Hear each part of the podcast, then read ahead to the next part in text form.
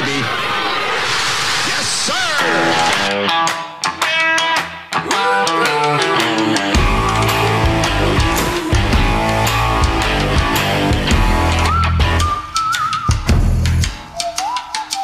Welcome, everyone, to the You're Still Out Golf Podcast, part of the Sports Pros Network, where we're always talking sports. So let's start the conversation. I'm your host, Keith Needham, and I'm joined via Zoom this evening uh, by my good friend and self proclaimed golf sicko, Mr. Jonathan Till. JT, how we doing on this lovely Mother's Day Sunday evening, my friend?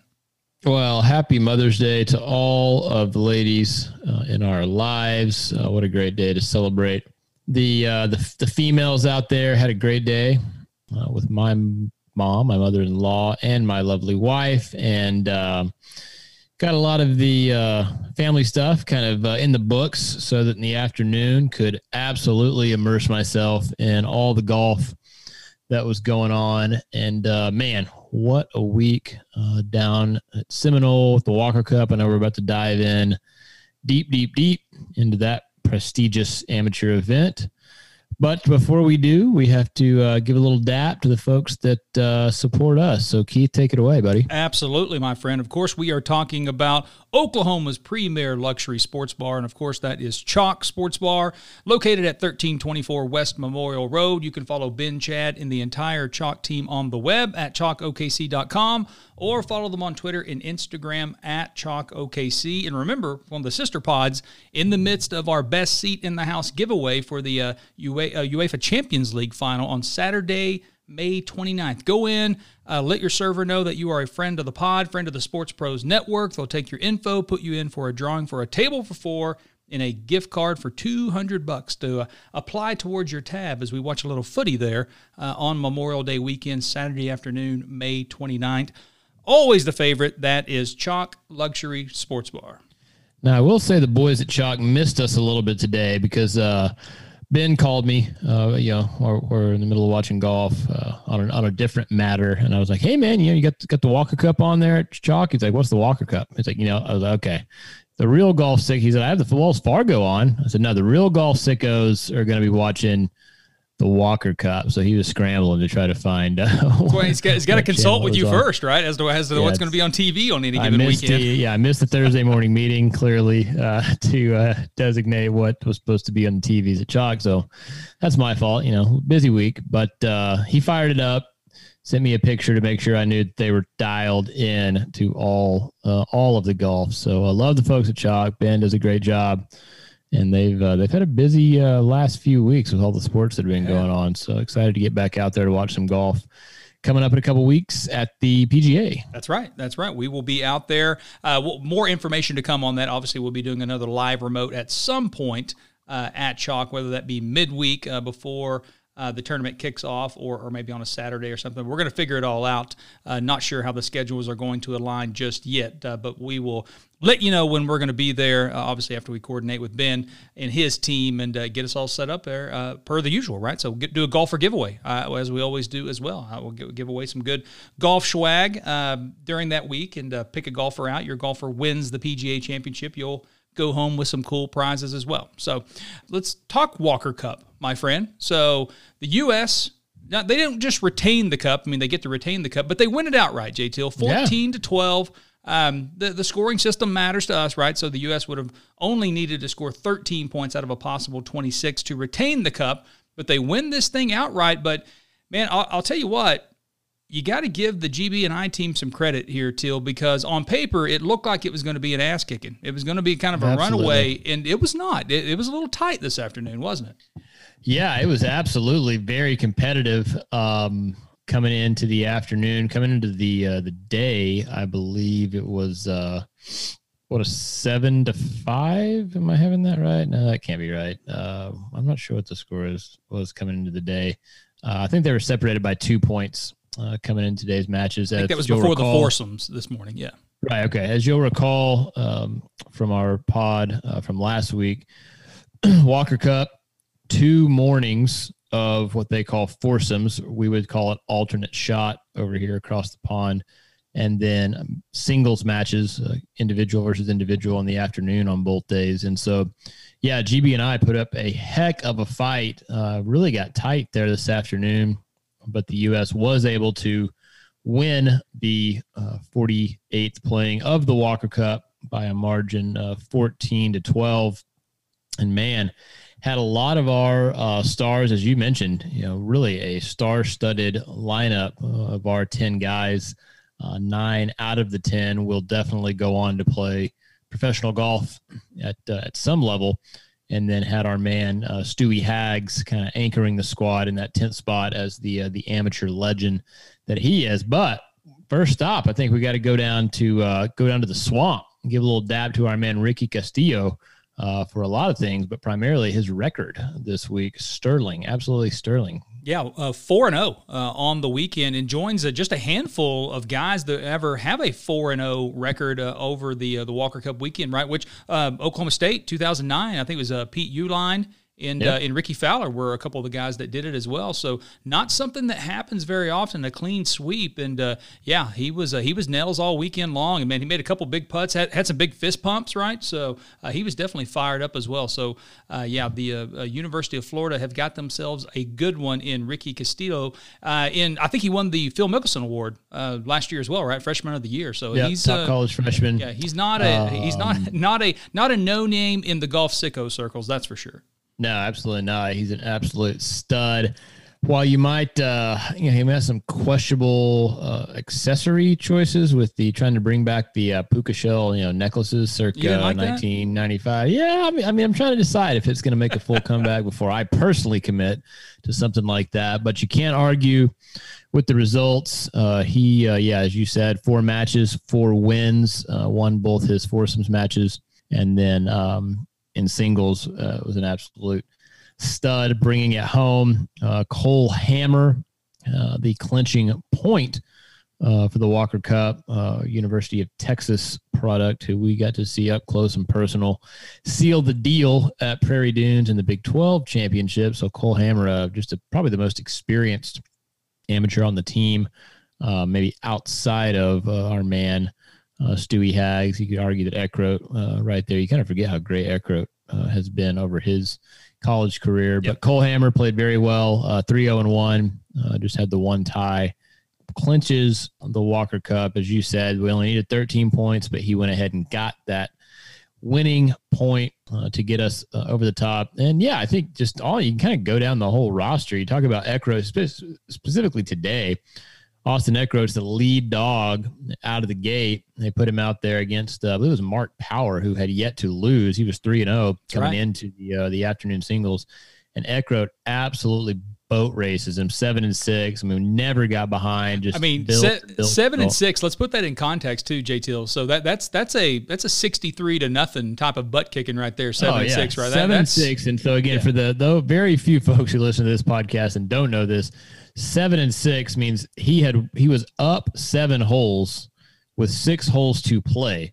So you know, by the what was that? By, by the end of the twelfth hole, he had already over. won seven. It was done. So he uh, he had a tidy. He got to kind of he honestly got to kick back for probably what four or five hours. Yeah, he was the first guy out, and it was and, the uh, quickest round of out of all of them. But uh, yeah, that's the uh, match. Yeah. Uh, match play equivalent uh, of a of hanging half a hundred on somebody right there. Yeah, he uh, he played great. He uh, was shaky yesterday afternoon in his singles match, but ended up getting it done. I believe he won one up on 18 yesterday to um, kind of right the ship after he and our and our man Quade uh, didn't get it done yesterday morning in their foursomes match. They went down. Uh, Quade ends up losing his singles match, so he you know it's 0 and 2 after the first day. They actually both got sit this morning, did not play foursomes. Uh, only eight of the guys go out, kind of four in four foursomes. Um, but you know, Quade did right the ship late. You know, he actually had a two he had a two up lead, Keith, going into 15, which is a par five. He's a long hitter, kind of has an advantage there. Uh, pars the hole to a birdie, so now he's only up one going into 16. Kind of screws that up. He actually gets down going into the 18th hole. So he has gone from being two up going into 15 to one down going into 18. Steps up. It's a tremendous drive after his opponent had actually tugged it left into the sand. So we thought that guy got a great break, actually being right on a little piece of grass in between the bunkers and had a shot in. Yeah, Bar- uh, Barclay Brown was his name. Yeah, bucket Barclay, bucket hat guy. So you Barclay, probably like this guy. Yeah, you know, there was a lot of discussion about that particular bucket hat. It was a little small. Something just didn't seem quite right with old Barclay's bucket hat. Seemed a little bit uh, undersized. So maybe uh, maybe the equipment guy was scrambling last minute. Like, what? He wants a bucket hat, and he wants what model bucket hat? I don't know. Where we're to find one of those. But nonetheless, he uh, he almost uh, almost nipped our man Quade there. But Quade hits a great drive, great second into 18, two putt par uh, to uh, to win that hole and have the match. Else he would have been uh, kind of a dubious distinction of going 0 and 3 had he not scratched out that half. But really played pretty solid. Uh, I think that they kind of ran into a buzzsaw yesterday morning in their match. Uh, then he was he was a little bit loose yesterday afternoon, but really played well this afternoon in singles. Uh, so really just great to see both Eckroat and Quade contribute to the win, uh, making Oklahoma proud. Um, and I'm, we're obviously looking forward to seeing them here in a couple weeks as they take center stage at each of their regional sites uh, for the NCAA's. And so, yeah, I think all in all, exciting to see. And then, you know, I want to talk about Stewie Haggs. What were your impressions? It was obviously your first experience of getting to see the man, the myth, the legend that is Stewart Hagestad. For those who uh, don't remember from the preview pod, a 30 year old uh, lifelong amateur forego the professional ranks to uh, make money in the in the professional world and remain as retain his amateur status. But Keith, give me your impressions of uh, of Stewie Haggs. Yeah, he was the anchor man uh, coming out this afternoon, right? So obviously could could be a very important spot depending upon how tight the matches are, kind of coming down the stretch. And and he got off to a slow start against Ben Jones, but uh, he turns it on you know, about midway through the round, and then he ends up boat racing Ben Jones when it's all said and done. And uh, yeah, I mean, he, he got a little fired up uh, on making some putts there towards the end as well. He ends up winning four and two over Ben Jones, but you know, the the, the putter. Right, so he's. I know it's not the long putter, right? But he's got this. Uh, what what what is that? What's going on with that putter? Yeah, not not great. I uh, hadn't got to see him play since the U.S. Amateur in Bandon back in August of 2020. Uh, didn't realize that he had made the switch to the long putter. Definitely kind of hurts my man crush on uh, Stewie Hags to see him resorting uh, to such uh, delicacies as the long putter. Nonetheless, he does get it done against Ben Jones four and two. Now, while certainly it uh, was getting pretty dicey, as we're going to talk about out at Seminole this afternoon, he didn't exactly play great. I think after he had uh, kind of turned the back nine, uh, believe was uh, one down, uh, he runs off uh, one, two, three, four consecutive pars and one every hole. That means our man Ben Jones from across the pond was getting a little loose uh, there at the start of the back nine. But Stewie did what he had to do. definitely had the swagger that I'm used to seeing from Stewie, but yeah, the long putter, that was a tough scene. Uh, going to be interesting to see, you know, Keith, if he is able to continue his high level play in amateur events. Uh, will this be, you know, we talked about that this is his third Walker Cup, which in this day and age, unheard of. We go way back and it's yeah. much more common. But it'll be interesting to see if he's uh, on the squad in a couple years. If I think if he can retain that high level play, even if he's not, uh, absolutely killing it. He can kind of become kind of that uh, that guy who's kind of the elder statesman, and maybe they can kind of hide him. I mean, yeah, he was anchoring today, but let's be honest. I think that the captain Nathaniel Harding. Excuse me, Nathaniel Harding. That's a John Rex board member. Hardy. Uh, Nathaniel Crosby. Pardon, pardon me. Um, was probably hiding him a little bit. Probably thought that uh, in singles the U.S. was going to go out and cruise pretty easy, and and maybe Stewie would uh, his match quote wouldn't matter. Um, but you know, it got a little tighter than expected, and it definitely could have come down to it. But yeah, just again, you go all the way through the roster. And heck, we didn't talk about Pearson Coody. He played great today. Beat Alex Fitzpatrick, Matt Fitzpatrick's younger brother. We talked about Ricky Castillo, obviously. Cole Hammer. We talked about you know the guy that didn't get it done. He and he should have. John John Pack, he played really well all week and is an, another absolute stud.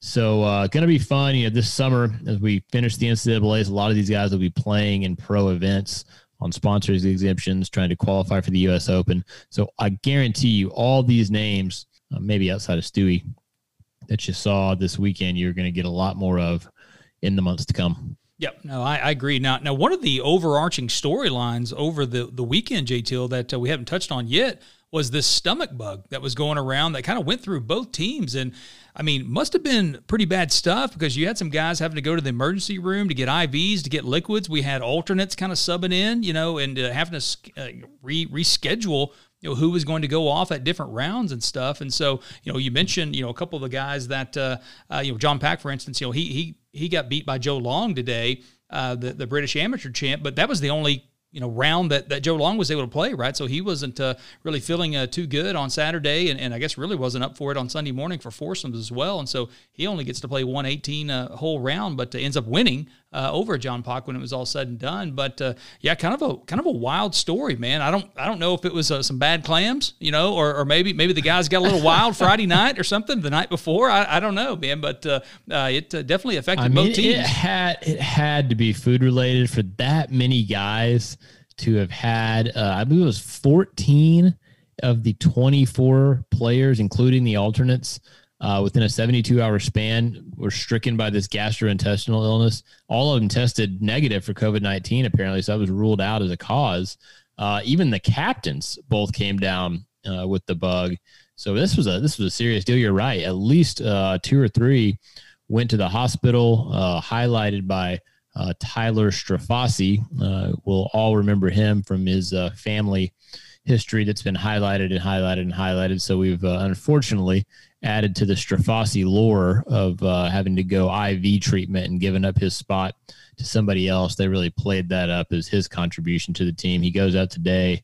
Uh, barely, you know, kind of doing the Michael Jordan flu game type of thing out there, panting and stuff. But it was wild, Keith. They, they, um, all get ill, they actually were questioning are they going to be able to get this thing done? They delayed the announcement of the pairings until like 7 a.m., which I think it was supposed to go off at 9 a.m. on Saturday. Totally wild. Certainly not something we've never seen to that magnitude of a sickness potentially taking down an entire event or perhaps delaying it.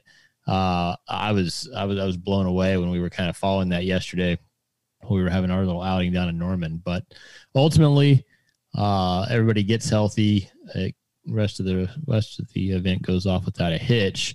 Uh, at least it went out with went on without a hitch as it relates to the golf uh, the golf course. Uh, we did have some interesting fashion choices uh, being selected uh, on the teams. I got to get your thoughts as always. You know I like to do this. Tell me what you saw out there when it came to the apparel, Mister Needham. Well, I mean, I, I, I didn't care for the what would you call that? Was it pink pants that the uh, the U.S. guys were wearing? Uh, maybe a coral. Yeah, yeah, they were trying to pull off kind of a, non-red red, and I don't think it quite popped like they expected to. I think the uh, in that particular um, outfit, you know, the white the white belt wasn't really working with it.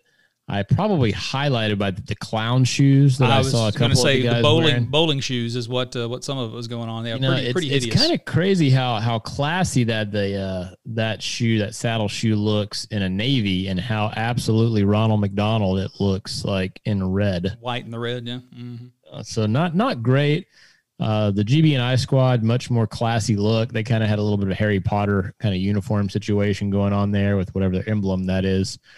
Um, so overall, we'll give it we'll give it a B. You know, there wasn't there wasn't any absolute disasters, but at the same time, I didn't uh, jump on. Uh, I believe it was FootJoy apparel there. Where I didn't jump on FootJoy and uh, order a bunch of it either. So we'll we'll kind of give it a B there. Uh, nothing nothing great. Nothing. Yeah, you mentioned nothing you, you mentioned some of the accessories too, though. So a lot, a lot of necklaces, a lot of, uh, yeah, a lot yeah, of wrist yeah. gear, a lot of bracelets. Uh, you, you, had some earrings out there for some, a few of the guys. Ooh, which I don't want, I don't, I don't want to be, yeah, I don't want to be get off my lawn, you know, old man here and stuff. But uh, yeah, there, Man, there rocking some, the two earrings. I mean, some uh, millennial fashion choices out there. I think that's fair to impressively say. Impressively bold choice from Mister Pack. Um, you know, I think that uh, you gotta you gotta be confident in what you're doing, and certainly he was. You know, between the puka shell, the double earrings, uh, the clown shoes, these guys clearly uh, have confidence in what they're throwing out there in their attire and their appearance. Good on them. I love somebody who's willing to break the mold, put themselves out there, and they certainly did that.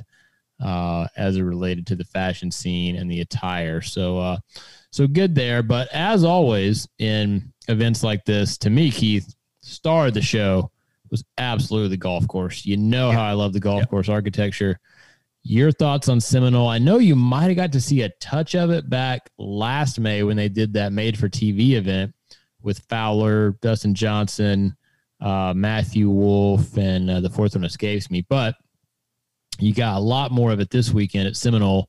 What were your thoughts on the Grand Dame that is Seminole Golf Club? Yeah, very cool. Whenever they would do the aerial shots, right, to kind of see the property kind of laid down. Obviously, no houses on it, right? So kind of Right. you know secluded there on what appears to be a, a certainly a smaller piece of property than maybe what we're typically used to for golf courses here in Oklahoma, right? Nestled, nestled up there against the coastline. You had the uh, the light blue waters kind of coming in off there, uh, which was kind of really cool. But it appears, you know, it looked like it was relatively tight routing. Is, is kind of what it what it looked like Sure. from the uh, the aerial shots there. But I mean, yeah, really really neat. Uh, I mean, not as many palm trees out there as maybe what I was anticipating, right? So the trees are kind of sparingly placed out there, but uh, um, man, the, the sand, you know, kind of the, the the crazy grasses that are kind of going on there up up and up against the water. We saw that on 18, right? For whatever reason, it seemed like the GB and I guys were all hooking it left on 18 Right. and kind of yanking it into the gunch over there is what we would call it, you know. But uh, yeah, I thought it thought it looked really really good.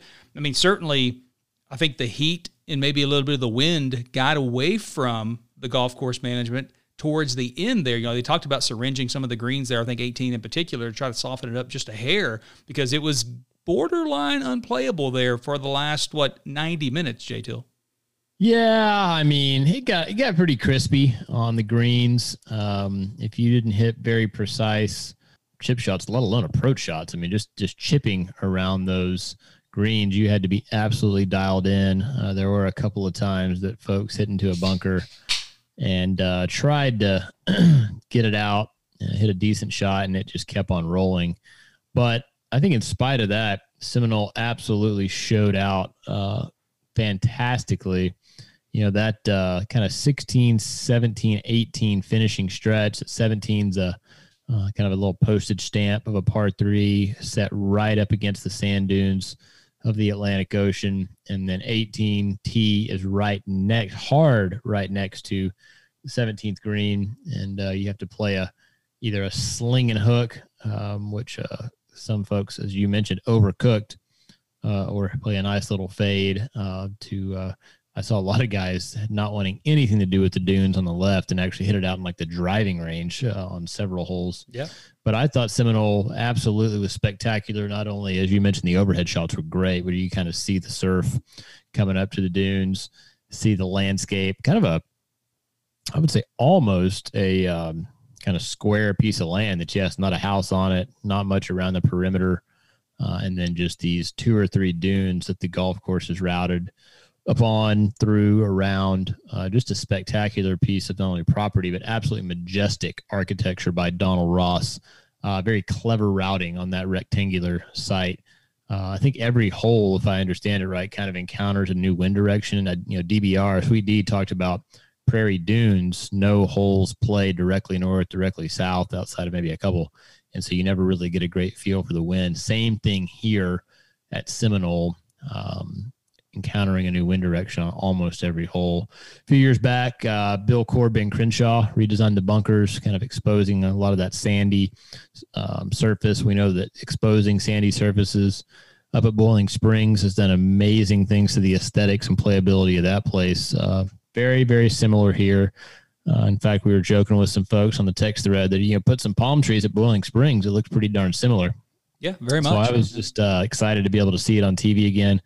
Not sure when we will the next time. You know, after having it back to back years between the uh, the relief event last May and then the Walker Cup, uh, I've been a little bit spoiled getting to see it uh, on repeat here. But uh, man, star of the show was fun to watch and always fun to see high level.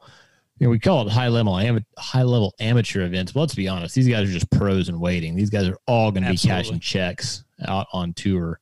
So uh, very cool to see Seminole, and it did not disappoint one bit. Yep. Uh, good win for Team USA. And I guess before we move on, I, I've got, you know, uh, quote from Austin Eckroat here after his uh, seven and six victory uh, earlier this morning.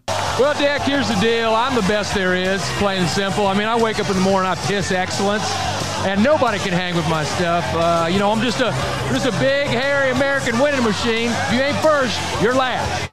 That's right, Austin Eckroat. There, you ain't first. You're like big hairy wi- American winning machine. That, Big, that was that was Team USA. American winning machine. Absolutely. Uh, Eck is right on point with his comments there. Uh, I'm glad that he had the, uh, you know, the um, the stones to tell folks how it was. He clearly uh, had the right to say it after seven to yeah, six. you go out and win seven and Boat six, you can say that. Yeah, Yeah, absolutely. you, now, kick, but you kick your feet up. before we, before we move on from the Walker Cup and talk about uh, Quail Hollow and uh, and Wells Fargo here at JTL, I, I wanted to maybe take a little umbrage with the uh, announce team. Uh, on Oh, on NBC's okay. coverage here, so I, I think it's Please. Azinger, right? So it was doing some of the color commentary there from the booth.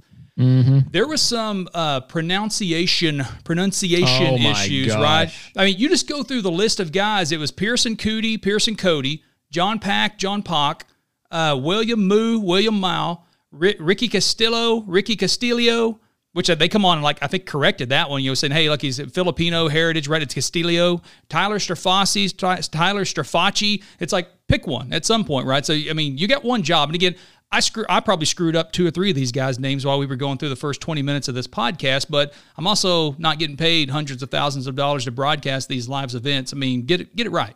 Yeah, that was absolutely ridiculous. I It's mean, like it happened so many times. It was almost like a joke.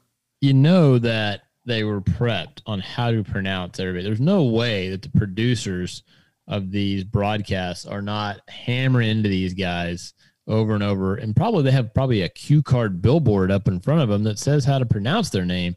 And yeah, they kept butchering uh, several names. They, they took a lot of flack for that out on uh, on Twitter uh, and and other social media outlets. So uh, I will fully support you in uh, your calling out of the poor pronunciation, something that we make it darn fine effort to uh, to never mess up, and when we do, we certainly make corrections. So uh, I will stand with you on that block, Mister Needham. As DBR would say, just be better. Just be, Be better. Don't apologize. Just be better. Well, well, let's take it up a notch. Let's go to the PGA Tour, the professionals, as we like to call them. Uh, Wells Fargo, Quail Hollow. doozy. Your boy is back, JTL. I know you're ready to heap heap praise on Rory McIlroy, but uh, he he holds on. I think would probably be the best way to describe uh, his adventure over the last two or three holes. Uh, holds off our guy uh, Abe Ancer. And then Mm-hmm. uh, our other guy, Vik Hovland, right? So uh, the Oklahoma guys are right there, uh, just one and two strokes off, respectively. Here, Keith Mitchell, you know, leading going into the final round. He faded a little bit on Sunday, as I think a lot of us probably put a couple shekels on it that he probably would. Uh, but uh, Rory back in the winner's circle uh, for the first time in what seems like forever. Now, it's not a major, JTL, but I'll I'll yield the floor to you so that you can heap praise on Mr. McIlroy. Well, Rory is uh, one of the most popular players on the PGA Tour worldwide. I think a lot of folks love his attitude, love his insightful comments. Uh, anytime that he is asked a question, he gives a thoughtful response to it. So I've got nothing but respect for Roy McIlroy when it comes to how he plays the game, uh, his demeanor, uh, and just uh, you know, a lot of times we get robotic answers from those guys, and that's certainly not Rory. That being said, uh, he has been uh, pronounced uh, dead, and uh, he continues to maintain that status because, as you mentioned, this is not a major. This was, uh, although it played tough here, Keith. It you know, did, yeah. minus 10, 10 under. as a winning score. That's uh, pretty rare to see that low of a number, or I guess high of a number, depending on your perspective. And uh, he does get it done. It wasn't without an absolute anxious 18th hole where he hooked one off of the reservation a la major league. Uh, had to take a drop out of the penalty area. Was able to get in on the green three and two putt for a uh, very, we'll call it comfy one stroke victory. But leading up to that point, uh, he actually played great. He uh, goes out and um, shoots a two under 33 on the front uh, to kind of keep himself in position there with Keith Mitchell, and then uh, goes one under on the back. Really had it had it to two under before that unfortunate bogey on 18. So definitely played um, as good as he needed to to win the golf tournament and really played well all week after a so-so opening round, which apparently he really uh, was kind of in a spot of bother health-wise. Uh, pulled something in his neck on the range on Wednesday morning and was taking treatment right up to his tee time on Thursday. So understandable to go out and, and fire one over par 72, but then go 66, 68, 68 over the last three rounds to claim – his last title in some five or six hundred days. It had been a while since Rory had bagged one. So got to give it up to Roars. Uh, he got kind of credited the fans being back in full force. I heard that. Yeah, um, yeah. To his uh, to his good play, said he didn't really realize how much he had missed or would miss the fans, and so uh, I guess we'll go with the pun. You know that uh, Roars loves the Roars and got it done down at Quail Hollow. And while I was excited, I, I was tuning in just to see Rory, to be quite honest, because although I, I do uh, love the bit that he can't get it done on Sunday, I will always tune in to see him potentially not get it done on a Sunday. Uh, we had a couple of local boys uh, make very good, uh, I guess, local by way of Mako and Norway. We got darn close to playing the mega clip this weekend. Uh, Vik Hovland, a four under, uh, 67 today to climb uh, from four under to an eight under finish T3 with the aforementioned Keith Mitchell. Uh, what were your thoughts on Vik Hovland uh, specifically over the weekend as he goes 68 67 to bag yet another top five? Yeah, absolutely. I mean, uh, he, he seems to be primed to win a major this year. Totally so I mean, he, he's sitting there, he's flirting around with it, right? Uh, his game really came on over the weekend, as you kind of mentioned, with that 68 67. Had, had a rough Friday, right? Uh, one over uh, par 72. But you mentioned, you know, Quail Hollow was playing really, really tough. So, I mean, I, I love where his game's at right now. He seems to be enjoying himself, right? He's always got a smile on his face, uh, seems to, to be in a good place right now. And so I would and I may have already uh, put a couple shekels on Vik Hovland to to win a major this year. So I I think that uh, he may be there, but uh, OU I might and I have. Yeah, OU's Abe Ancer uh, had a pretty good little Sunday as well, sixty six. Uh, out there, uh, I think that was uh, maybe tied for the low round of the day. I believe if I'm not mistaken. that was. So, I want to say it was. it was the, low. It was just low round of the day. Yeah, yeah. yeah so yeah, Vik, yeah, Vik was five, tied for second. Yeah, mm-hmm. five under par. he raced up the leaderboard. Uh, nine under par, finishes solo second. Had a birdie putt that uh, came darn close to going in on 18 that would have, uh, as it turned out, uh, got him uh, to 10 under and into a playoff with McIlroy. But he played great today. Uh, I love the fact that I picked him for that top 10 lock, delivering for you guys as as I would say always, but maybe not. Uh, Bedlam's showing strong between the Walker Cup uh, with Quade and Eck, and then uh, our man Abe Ancer and Vik Hovland. Uh, Abe, you know, it's kind of sneaky. We're waiting on, I believe, his first outright win on tour, where Vik has bagged a couple of uh, trophies already. Abe has yet to break through for a win.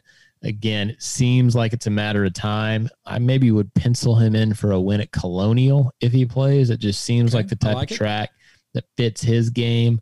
Uh, but pretty cool to see uh, Boomer Sooner and Rydam Cowboy there in the two and three spots uh, behind the Northern Irishman Rory. Uh, man, ended up being a fun Sunday out on the PGA Tour. I thought that 100% of my attention would be on the Walker Cup, and this at least got me to go dual screen uh, to check out the uh, the end of the proceedings, really the whole back nine.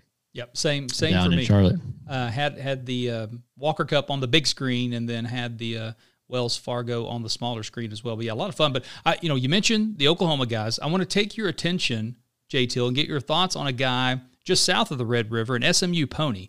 oh my God, Bryson DeChambeau had had kind of a, an issue on Friday. uh, didn't think he was going to make the cut. Had headed to the airport, induced out, and then realized he, he did make the cut and had to turn around and come back. And I guess credit to him. I mean, he shoots a 68 68 over the weekend. So, I mean, he, he, he pulled his pulled his act together. Uh, but um, this this adds to the lore of uh, the big golfer, right? we have to come up with another name if the lore is somehow like it seems the man, like the a, myth, uh, the legend, right? So we got to get him yeah, one of those T-shirts. Yeah, it seems like a theatrical performance at this point with Bryson. That being said, you got to give it up to a guy who finished tied for ninth in the tournament whenever he was sitting at home in Dallas on Friday night. He's got to get more of those red eye flights before a Saturday round, I guess, going forward. Thinks he has missed the cut, flies home, only to land and find out, nope, got in barely underneath the number. Decides that it's uh, they need more notice or something, NetJets, to turn around and just fly him back. So he has to leave uh, early, gets there um, with not much time, honestly, to make his third around tea time. And then, yes, goes out and shoots 68, 68 on the weekend, uh, 600 par over the weekend to uh, to grab a to grab a T9. So uh, Bryson once again making headlines for all the wrong reasons. Yet uh, can't argue with the results when it all is said and done. But yes, just another thing for folks to poke fun at him at. Um, you know, hopefully he'll be playing in the um, Byron Nelson this weekend, which is right there in the That's Metroplex, right. Yeah. and he'll be able to avoid any of these snafus uh, going forward. Yeah, just he, he should be able to drive to that one, I think. So won't need the private plane uh, for the Byron Nelson, as you mentioned. But you know, Teal it is Mother's Day weekend, so we'd be remiss if we didn't show some love to the ladies, right? So we got to talk a little LPGA, right? We'd mentioned last week on the pod that they're kind of on their Southeast Asia tour, right? Singapore the week before, Thailand this week, uh, and, and we got to talk about the winner here, uh, Ariya Jutanugarn, right? So I, I believe I'm trying to try to get those pronunciations right there, uh, but she goes out and shoots a 63. I believe in the final round to, to win by one stroke. Needed every one of them too. 22 under uh, to to um, uh, just nick one of her fellow countrywomen, Atthaya Thitikul, I believe. I think is how you pronounce it. An amateur too. She's got an A out there next to her name. I guess that's what it means, right? Pretty wild. Yeah, unbelievable to see an amateur almost winning an LPGA Tour event. Yet uh, Ariya uh, closes with 63, as you mentioned. Um, first ever Thai native to win the 15, uh, I believe it's 15, about a 15 year old tournament uh, there, the Honda LPGA Thailand. You know, I guess 2021 is kind of becoming uh, the theme here, kind of star players ending surprisingly long victory droughts. You, know, you got Spieth, Lydia Ko, um, Hideki, you know, long, kind of went a long ways without winning. Brooke Henderson was another one, uh, I believe just last weekend or the weekend before out in LA. And uh, yeah, Ariya breaks a, God, I had it written down a thousand, over a thousand days, uh, 1,015 days since her last win back in 2018 at the Women's British Open is how long it had Wow. been since she had bagged a victory of any kind. Uh, actually, uh, so obviously in Thailand, this ended uh, on our time, you know, overnight, early, early this morning. Uh, but actually had to wait out, I believe, about an hour weather delay to see if her score would hold up. Uh, so she had finished, and they go into weather delay for about an hour, and she had to watch a little bit more golf uh, to see if her uh, 2200 par was going to hold up. It does for her uh, 11th tour victory, I believe, is what I have in my notes. And uh, she is fun to watch. Uh, so many of the Asian women just absolutely stripe the ball with consistency that, you know, just makes you wonder why can't I do that? Because it makes it look so easy down the middle, middle of the green every single time. Uh, so kudos to Ariya uh, for her 11th win. And uh, that was one of those where didn't get to see much of it. I actually watched a couple of hours of it each night on the first two nights. So it's like put the kids to bed, and then I could like fall asleep to it.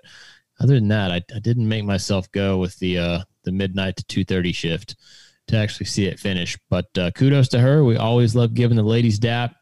We'll be excited to get them back over here on uh, on our schedule here over the next few weeks. Yeah, definitely tough with the time difference there, but a lot of you know a lot of big name LPGA players were, were in this tournament too. So Oh, you yeah. got to go down the list. Lydia Ko finishes 11th at 17 under. You have Danielle Kang uh, tied for 13th at 15 under. So you know it wasn't a uh, wasn't wasn't a, a short on superstar affair uh, over there in Thailand. So a lot of the big names made the trip over and kind of uh, are making that trip through the uh, uh, Southeast Asia swing. uh, if you want to call it that. But uh, yeah, yeah, kudos to uh, Ariya there for a big win in a great final round there with a 63 that holds up. But you know, I, I, guess probably show some love to the uh, to the old guys as well, J Teal. So I, I, saw you, well, you, you had some, you had some good tweets out there. Yeah, you had some good tweets out there uh, uh, this afternoon with regards to sound like there was some competition for for the TV screens there in the Teal household this afternoon. Yeah, I mean, I hate, I just, I hate to be critical of the guys who have given so much to the history of the game. Uh, those being the uh, competitors out on the PGA Tour champions. However, when you have a once every two years event at the Walker Cup that happens to be at one of the five to 10 best golf courses in the entire world, and you have to share the screen or even not have the Walker Cup on the screen because we're trying to finish an old guy major. Uh, was a little bit tweaked at that. Again, luckily, it's a first world problem. I could pull it up on the computer screen over on the Peacock Network. Thank God. I never thought I would say the words "thank God" for the Peacock Network, but appreciate you guys doing the doing the yeoman's work. But uh, our man Alex Cejka, um, German, yeah, German. German yeah, Germans. They bombed Pearl Harbor. Um, gets it done uh, in a playoff. I believe our man Steve Stricker, Ryder Cup captain Steve Stricker, Eagles 18 to force that playoff, which was damn impressive. I guess if you got to watch old man golf, it's nice to see something exciting happen. Uh, but Cejka wins in a playoff uh, at the uh, at the traditions, as it's known, uh, the fifth major on the uh, excuse me fourth major out on the uh, PGA Tour champion. So we certainly would give him his due. Um, you know, obviously a lot of names that you recognize out on the PGA Tour champions, uh, Steve Stricker among others, but Alex Cejka is a name that you know didn't have a great career as a PGA Tour professional. Uh, a lot of Euro Tour wins. Uh, but these guys just cannot give it up, Keith. They get out there, they grind and grind and grind. They uh, want to bag more trophies, and he gets it done down in Birmingham, I believe, uh, right. was uh, where this tournament was played. Yep, Birmingham, Alabama, Greystone Golf and Country Club, which I've, I've never been to, but I've actually heard about it. I've heard good things about it. So uh, must be a pretty nice track down there. But yeah, you mentioned some of the uh, the big names that were near the leaderboard. Uh, right behind Steve Stricker. And I guess kudos to Steve Stricker, man. He's he's popped up on a couple of leaderboards here uh, over the early spring, and he's playing some pretty good golf. Right, it's going to be the uh, Ryder Cup captain uh, in September uh, up at Whistling Straits. So definitely um, earning his keep, so to speak. Not that it, you know we could be taken away, I guess, at this point. But uh, bears mentioning that uh, he's playing some really good golf right now. But Ernie Els tied for fourth uh, with Jerry Kelly at 11 under, Bernhard Langer right at nine under, Retief Goosen eight under, Darren Clarke, John Daly uh, played pretty good uh, golf. Whoa. Yeah, seven under, tied for ten. It makes a top ten, so that's kind of cool uh, to see uh, Big John out there swinging the clubs and doing okay. I guess doing okay from a health perspective too. I know he's uh, had some health issues here uh, recently as well, so uh, good to see him out there too. But uh, well, JT, you know, let's let's talk about some of the things that we did this weekend. But I think you had mentioned it there, and I know we we sent out some tweets and put some stuff out there that uh, we had a fun day yesterday morning. Oh, what a great day. Saturday down in Norman at uh, OU Memorial Stadium did a little Top Golf live down there, and uh, man, that was that was fun, right? So I, I really enjoyed it. Yeah, I had a great time. It was uh, a great excuse to do a little bit of a, a triple date uh, with the uh, with the wives, uh, the wops as we call them, wives of podcasters. Um, yeah, you got to be careful with that now. That's got a couple different meanings of that acronym. WOP, baby. Um, Keith and I took our lovely wives, Sarah and Amanda, down to OU Memorial Stadium, and we're lucky enough to be joined by Doug Jacobson and his lovely wife, Sarah, no H, uh, for uh, Top Golf Live. So, you guys just think Top Golf. A lot of you have been. Uh, but set up inside a college football stadium. Definitely a novelty, wouldn't you say, to be able to hit golf balls in a unique environment, I think was probably the main draw for us, obviously being OU alums. Um, but what were your thoughts around how it was set up?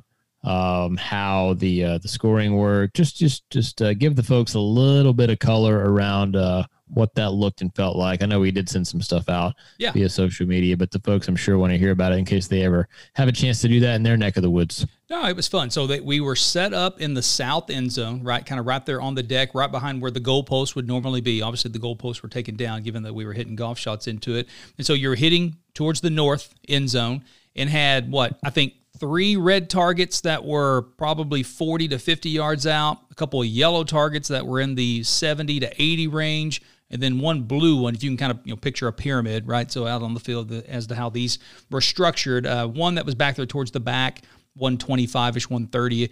Um, now still in the COVID era, right? So somewhat on lockdown as to what you could bring in, right? You had to wear the mask going into it. Couldn't bring your own clubs. So essentially, they gave us a, a sand wedge and a pitching wedge to hit with, and so uh, just kind of hit the had to hit the stock clubs that they had there. But uh, it was fun, right? They had people running back and forth. If you wanted drinks, you wanted snacks, you wanted food, they had it, had it all set up there. And uh, and you got pretty fortunate, right? So I, I think amongst our group, J Teal, uh, you did pretty well. But I guess we got to give a shout out to our man Chris Caldwell as well. So as he he sent us a screenshot. He went later in the day on Saturday, and I I don't know that it's it's probably official, right? Somewhat dubious as to what his score was.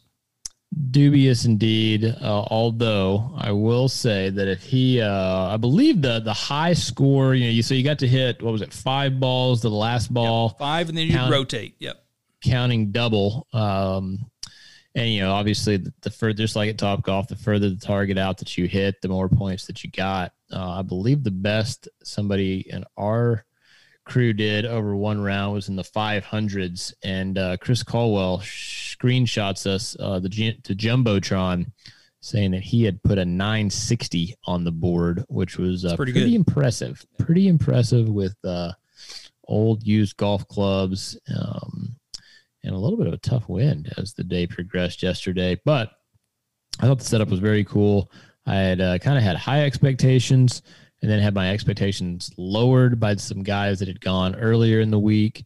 And so that probably helped um, to kind of have those expectations lowered a little bit. But I had a great time. I thought obviously the company was really, really fun. Uh, and then, uh, yes, I, I got away with a few loose swings and uh, still managed to come home in the money. Um, but probably the topper, you know, we, we got to give shout out to, to our friends at the Mont. Uh, absolute fabulous little brunch we had after. Uh, walked over and hit the Mont patio. Great weather for that. Just a bang up day. And uh, hopefully we'll be able to bring you a little more content from the Top Golf Live folks. But I would certainly recommend if you're able to get to a stadium that uh, you think is cool, it's, it's, it's, uh, it's, it's probably worth doling out the money and doing it once. That's right. That's right. And I, th- I think they're taking a tour across the country, right? So several of the big name college uh, football stadiums they're kind of posting up in as the uh, spring and summer kind of rolls on here. So this was this weekend was the stop in Norman, obviously, and they'll be I think moving on after that, and uh, you can check that out uh, on their website, I'm sure, and find out where they're going to be next. But uh, yeah, i again, novelty I think's the uh, the right word. Uh, obviously, by the uh, twelve dollar beers uh, that we had to pay for there while, while we were there, so it's uh, That wasn't very they're- novel. Yeah, they're uh, they're it's it's they're trying to make money. There's no doubt about it on that regard. They we we donated right, so we gave uh, gave to the cause in that regard. So, but uh, yeah, really did enjoy it. And you mentioned yeah, the swirls at the Mont are still still pretty good, just as good as I can remember. Agree. Totally agree. Well, Well, coming up this week, my friend, Yeah. the, fair, the fairway files do not end with Top Golf. Obviously, we didn't. Uh, I shouldn't say obviously. Uh, I'm sure some folks uh, take their mothers and or wives out to play golf over the Mother's Day weekend. We did not get any uh, rounds in, but we have uh, some fun stuff coming up this week. I know you're traveling up to uh, Tulsa to uh, play a golf course you haven't had the chance to experience yet, and probably run into one of our newfound friends. I actually tomorrow. I'll let you talk about that. Tomorrow, I get the uh, one of my favorite days of the year. Keith, get to go up to Enid, Oklahoma. The Denny Price YMCA there in Enid always holds their annual golf tournament fundraiser at Oakwood Country Club. Classic, classic little Perry Maxwell track that is always in good shape, always great hospitality. I mean, when I say one of my favorite days of the year, I'm not, can we circle this sucker on the calendar every year? Has something to do. We just talk about post round uh, eateries there at the Mont. We're hitting Eischen's on the way back from Enid tomorrow afternoon, evening in Okarche. So, absolutely red letter day on tap for the YMCA boys and girls, as it were. Uh, but tell us a little bit about Indian Springs up in Tulsa and what you're getting yourself into tomorrow. That's right. Yeah, looking forward to playing in the uh, TAPL. That's the uh, Tulsa Association of uh, Petroleum Landman's Tournament up at Indian Springs. Our, our good friend uh, David Jones, right? So that uh, we you interviewed Soup Jones. uh, what uh, just over a week ago, I guess, out out west uh, of all places, at uh, Boiling Springs Golf Course in Woodward. Uh, you got a chance to talk to him about his fulfilling his quest, right, to play every single golf course in the state of Oklahoma. And so kudos to, to him on that front. But I look forward to meeting and talking with him. I think he was at Top Golf Live down in Norman today. Uh, I think Yeah. he, he threw a couple tweets out there. And, and again, always well dressed, uh, Mr. Jones. Oh, that, that is the case. absolutely. but uh, look forward to meeting him uh, up there at Indian Springs Can tomorrow. Can you imagine. David Jones as the Ryder Cup or Walker Cup captains? What those boys would be out there in? Peacock galore, man. Just Hey, a- you'd not, you would not miss them coming. That's for darn sure. Absolutely. So, uh, but no, look forward to playing in that. Uh, interested to see what the weather's going to be like tomorrow, JT. Obviously, it's May in Oklahoma. Seems like it's going to be a little cool.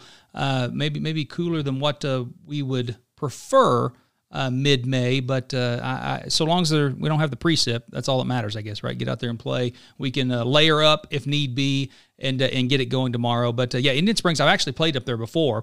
Uh, I think Oh, I played in the Okay. tournament, yeah, a couple a couple years ago, and maybe two or three now. It's all starting to blend together, but uh, uh, looking forward to uh, to getting back up there and uh, teeing it up with some of the boys in Tulsa.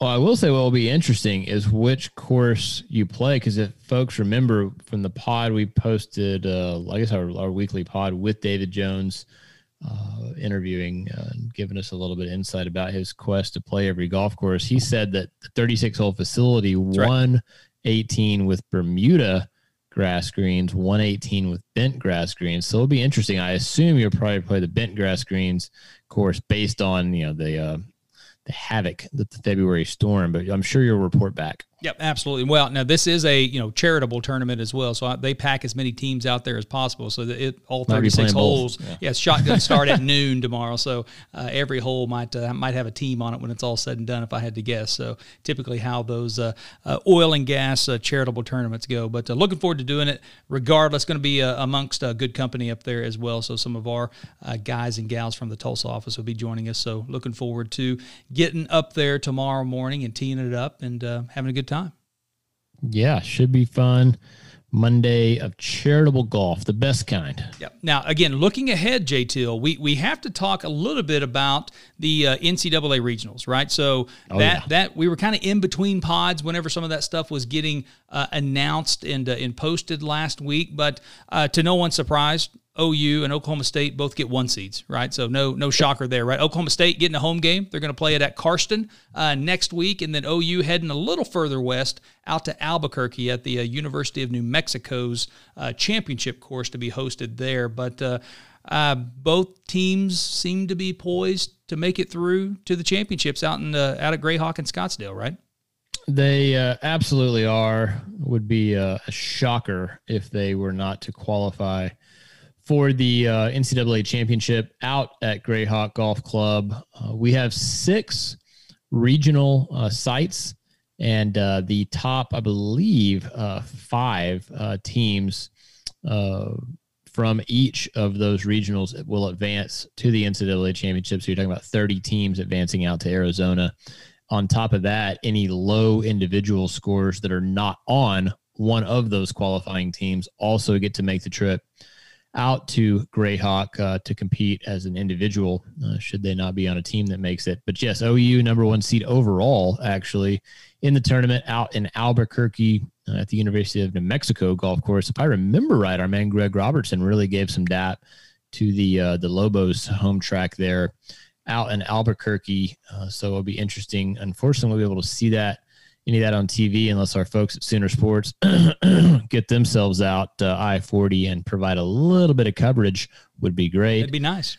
But maybe following that one on golf stat only. And then, yeah, you mentioned the Cowboys, uh, also a number one seed in their region, happen to be playing that at a very comfortable locale there at Karsten in Stillwater, the number four overall seed in the uh, NCAA tournament. So it should be a fun week of golf that weekend, week, excuse me, of the 17th, 18th, and 19th. Gonna try to get ourselves up to Stillwater, at least to take in a few hours of golf uh, on one of the days. uh, to get on site. Always fun walking around Karsten. Uh, but man, it is going to be a really fun back half of May with all things uh, golf. We haven't even talked about the ladies. Sooner ladies actually tee off tomorrow, right, tomorrow morning, morning. Yeah. Uh, in Columbus, Ohio.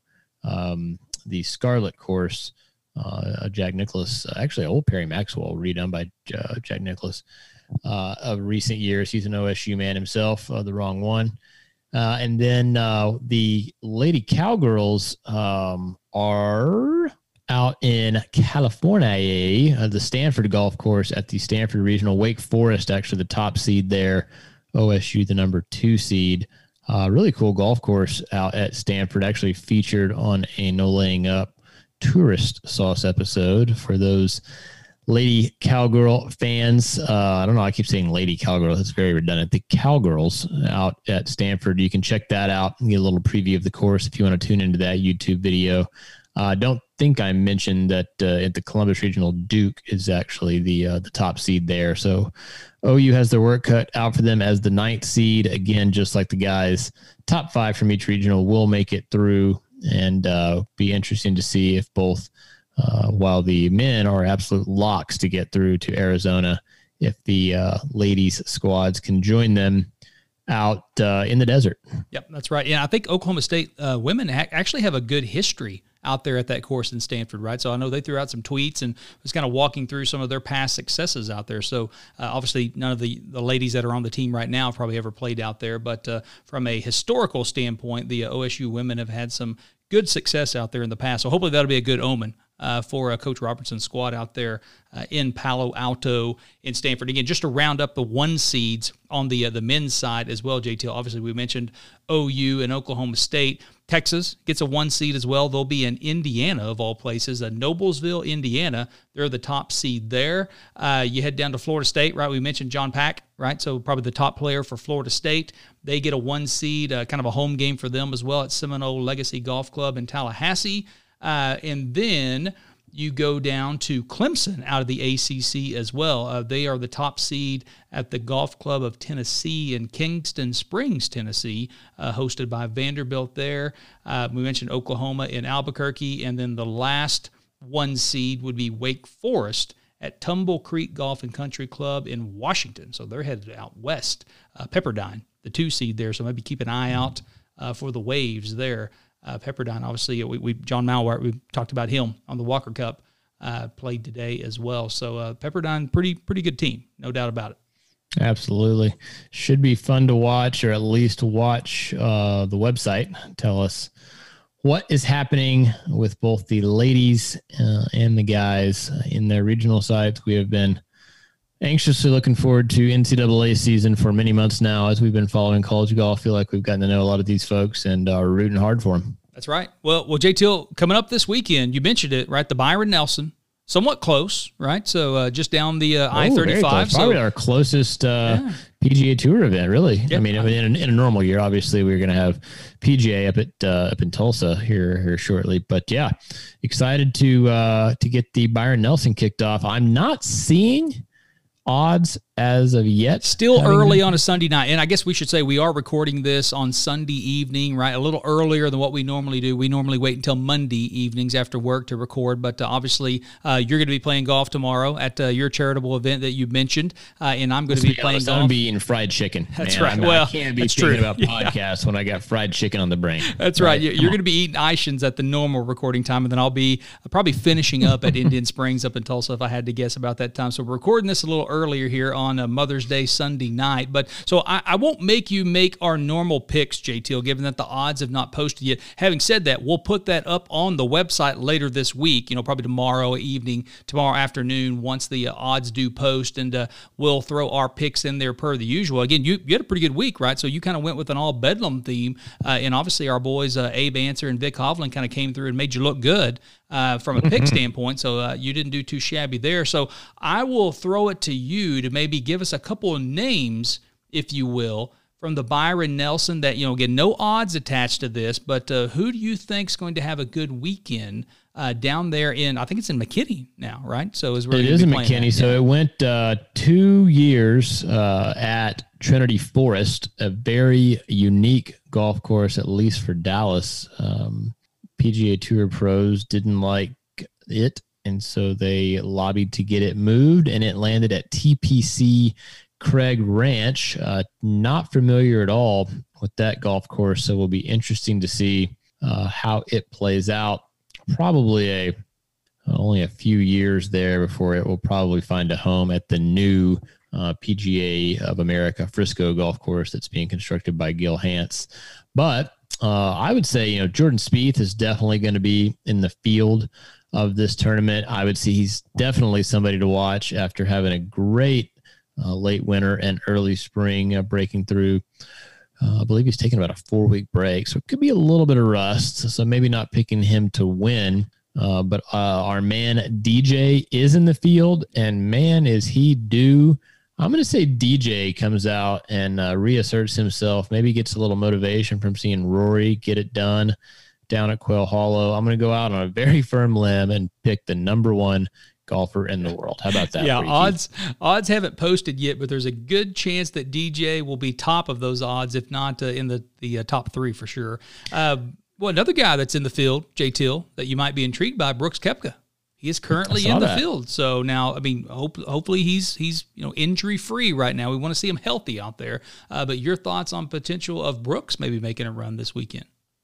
Well, I think it'd be good to just see him come back and be healthy. He was uh, teeing it up at Augusta under uh, tough conditions physically. Uh, will be good to see if he's gotten you know that four or five weeks of rehab and comes and uh, just kind of shows, uh, regardless of how he performs, perhaps just uh, four days stress free, injury free. But you kind of go down the list.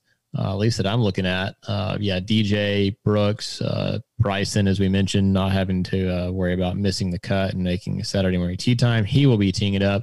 Jon Rahm's there.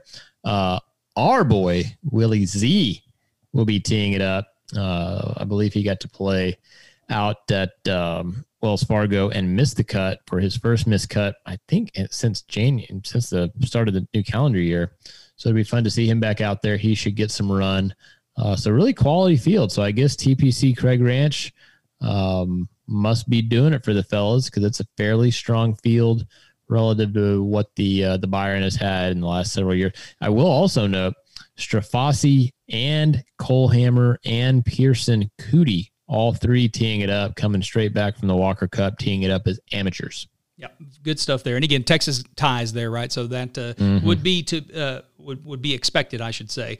Uh, you kind of mentioned a lot of those guys would be teeing it up with the sponsor exemptions in tournaments over the summer. Uh, Big Jon Rahm in the field as well, JTL. So if you're going to make me pick a winner right now, odds unseen. Uh, I'll go with the big Spaniard there. Again, they made the big deal about him being a new daddy, right? So uh, you know, Well, kind maybe you fancy yourself a little DJ versus Rahm straight up, Ah, um, you yeah. know, wager. You know, just Probably uh, maybe find just that. for, a- for, Find for that a game cold, out there. cold Yeah. beverage or something. Yeah, I- I like we'll that. talk. We'll talk offline. We'll talk I like offline. that. I like that. So, uh, well, JT, again, we're up over the hour mark here. You know, it's been an eventful weekend. Yeah, I'm both pooped. both from a television viewing standpoint with the Walker Cup and the Wells Fargo, but then also uh, uh, personally as well, right? Playing TopGolf down in Norman, uh, having one too many swirls at the Mont afterwards and Didn't stuff. even so, mention my seven hole round with my lovely wife Sarah on right. Friday. Yeah. Uh, kind of a lunch date. Yeah, a little bit breezy out there, but yeah, the fairway files has been has been stacked. So yeah, a little little little. It's that time of the year. buddy. Yeah, that time of the year. That time of the year. But plugs, my friend. So again, you were super active on Twitter uh, today, which was enjoyable. I, I know I, I was following it, and you had I, I tried only to, one. Yeah, throw throw a couple of uh, uh, replies and uh, retweets out there for you, my friend. But uh, throw throw them out there, bud. So how can our listeners kind of get at you for YSO Golf? Yeah, at YSO Golf on Twitter. Again, at YSO. So that stands for You're Still Out. At YSO Golf on Twitter is where I am certainly on a weekend like we are coming off of, was fired up to get my thoughts out there on Twitter. Jonathan W. Teal on Instagram. I've gotten a lot of love here over the past four or five weeks on some uh, some quality photography we're throwing up there, trying to keep that golf centric. And so uh, happy to engage with folks on social media. And I know we'll be doing a lot of that in the coming weeks in the run up to the PGA Championship out at Kiawah here uh, just a couple of weeks away. Yeah, a couple of weeks away. That's right. That's right. Now, and I, I think it's okay for me to announce this, JT, is that you and I have been working a lot behind the scenes. We've been getting a lot of requests from the listeners and friends of the pod about swag. Right. Mm, and, and, I think mm-hmm. we, we've narrowed the scope of things down oh, to God, the point to where so we're getting ready to slap the logo on some stuff. We're trying to be very selective, right? We want to partner with the right apparel providers and, and make sure that whatever we put out there for the YSO listenership is going to be something that they're going to be proud of wearing, uh, you know, showing off, whatever we want to call it, right? So, but we are we're close. I think it's fair to say, right? It is very fair to say the listeners have high standards, and we're trying to meet those standards in everything we do, but certainly in the things that we uh, are wanting folks to sport out in their uh, spring and summer rounds as golf season is absolutely, I would say now at a fever pitch, and we look for it to be so uh, for the remainder of the summer months. I mean, PGA Championship coming up. We have the Senior PGA Championship at Southern Hills. We're going to go into the Women's U.S. Open. We're going to have Father's Day in the U.S. Open. And just the hits keep on coming, buddy. And I'm excited. And I will say, feel confident that on next week's episode, we'll be able to announce, if not before then, uh, an event that we will be hosting uh, the first part of June to get as many out to have some fun in person with us uh, on the links. More to come there. Yeah, looking forward to that, my friend. So, well, I think we'll wrap it up here, J Teal. And so, uh, again, I appreciate you being flexible on the schedule. Obviously, uh, on a, you know a late on a Sunday night while we're recording this, but uh, we'll get it cleaned up and get it posted. But uh, I think that will wrap it up. And uh, to keep up with everything that we're doing, over at the Sports Pros Network, ladies and gentlemen. You know, check it out. Check us out on the web, right? FantasySportsPros.com or follow us on Twitter at sports underscore pros. And remember, that is pros with an E, P R O S E. Take care, everyone. We'll talk to you next week. And as always, get out there and enjoy the walk.